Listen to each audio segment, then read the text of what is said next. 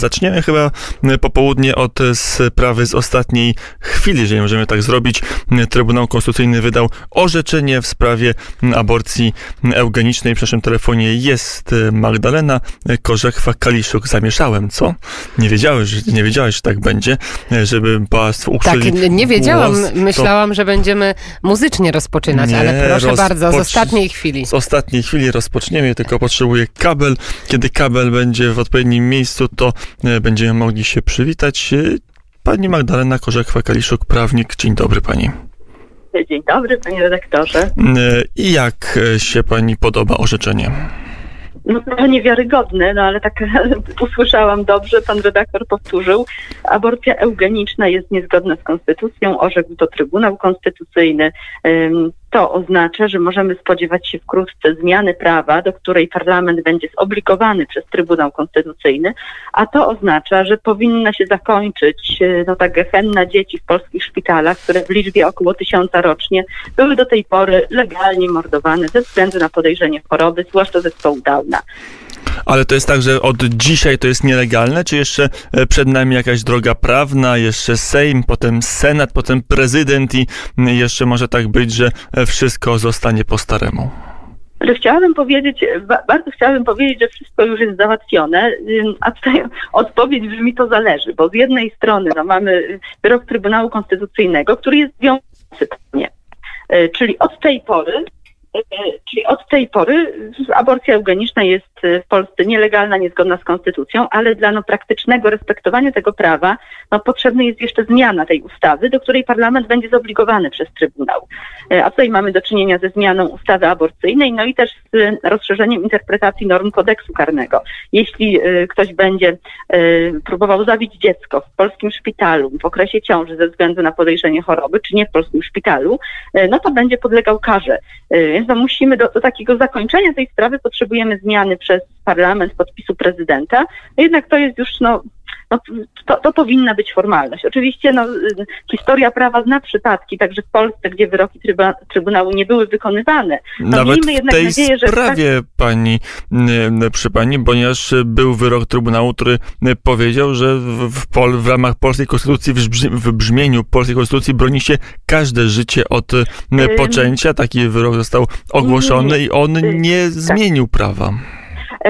Tak, ale tutaj to, to nie jest problem tego, że prawo nie zostało zmienione, choć powinno, bo Trybunał wówczas w 1997 roku został zapytany o przesłankę społeczną, czyli o wykonywanie aborcji, bo mm, z, z powodów tak zwanych społecznych, czyli w praktyce na życzenie. I w tej sprawie Trybunał orzekł i prawo zostało zmienione, czyli nie można od 1997 roku było dokonywać aborcji na życzenie, a dodatkowo Trybunał wtedy w swoim uzasadnieniu stwierdził, że każda forma aborcji tak jest niezgodna z konstytucją, ale nie miał mocy prawnej, aby te przepisy zmienić, bo nie był o to zapytany. Czyli tutaj nie było żadnego bezprawia y, takiego formalnego.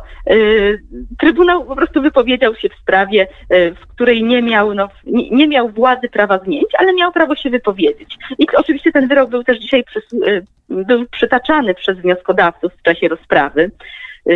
No i nareszcie Trybunał y, mógł orzec sprawie, w której został zapytany, czyli w sprawie aborcji eugenicznej. No i orzekł bardzo dobrze, bo orzekł, że każdemu człowiekowi przysługuje taka sama godność i nie można dyskryminować ludzi ze względu na stan zdrowia. To jeszcze omawiając tą informację z ostatnich chwil, y, dopytam się o teraz zakres działania parlamentu. Znaczy, jaką ustawę, jaki margines wolności ma Sejm i Senat w uchwalaniu y, ustawy? Czy oni muszą teraz całkowicie wykreślić tą y, jedną z trzech przesłanek co do uszkodzenia płodu? Czy że mogą powiedzieć, że y, zakreślają w ten sposób, że ze- zespół Downa albo zespół Turnera y, nie są przesłankami do dokonania aborcji?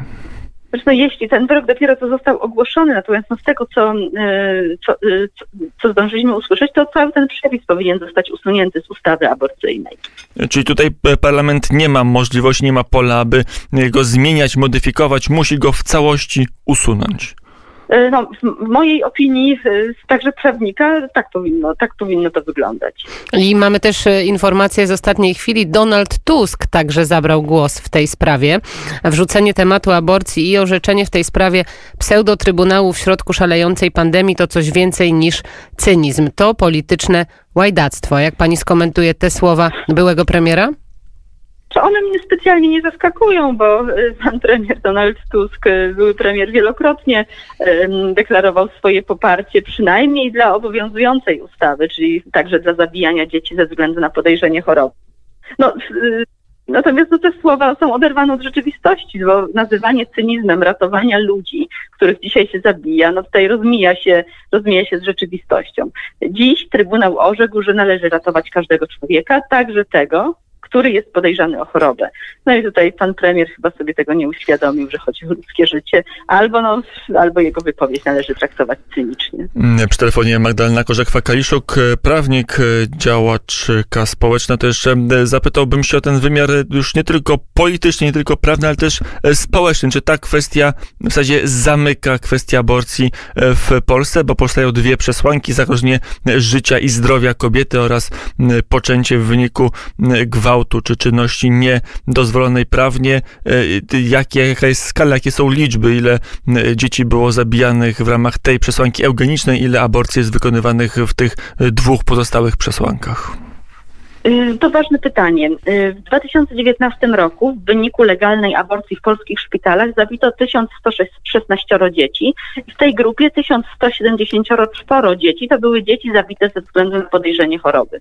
Czyli zdecydowanie większość. No zostaje bardzo mała liczba dzieci, które zostały zabite z powodu innych przesłanek. Natomiast no to nie są jedyne dzieci, które giną legalnie e, w Polsce. Mamy wielki problem machiny in vitro. E, w w wyniku procedury in vitro ginie jeszcze więcej dzieci. Mamy problem e, tak zwanych pigułek dzień po. To też jest problem no, ludzkiego życia tak? Problem, gdzie y, potrzebujemy zmian prawnych, aby ludzkie życie ochronić. Mamy kwitnący niestety w internecie handel środkami poronnymi do zabijania ludzi na tym najwcześniejszym etapie rozwoju. To też jest temat do załatwienia. Także można powiedzieć, że milowy krok został uczyniony, ale jeszcze wiele takich kroków przed nami. Mm, I wiele dyskusji przed nami, bo ten wyrok na pewno będzie komentowany i na podstawie Oj, tak. prawnej, i społecznej, i politycznej, więc jeszcze nie jedna rozmowa y, po tym wyroku nas czeka. Magdalena Korzechwa-Kaliszuk Kaliszuk była gościem popołudnia wnet na sam początek. Dziękuję bardzo. Dziękuję serdecznie. Bardzo dziękujemy.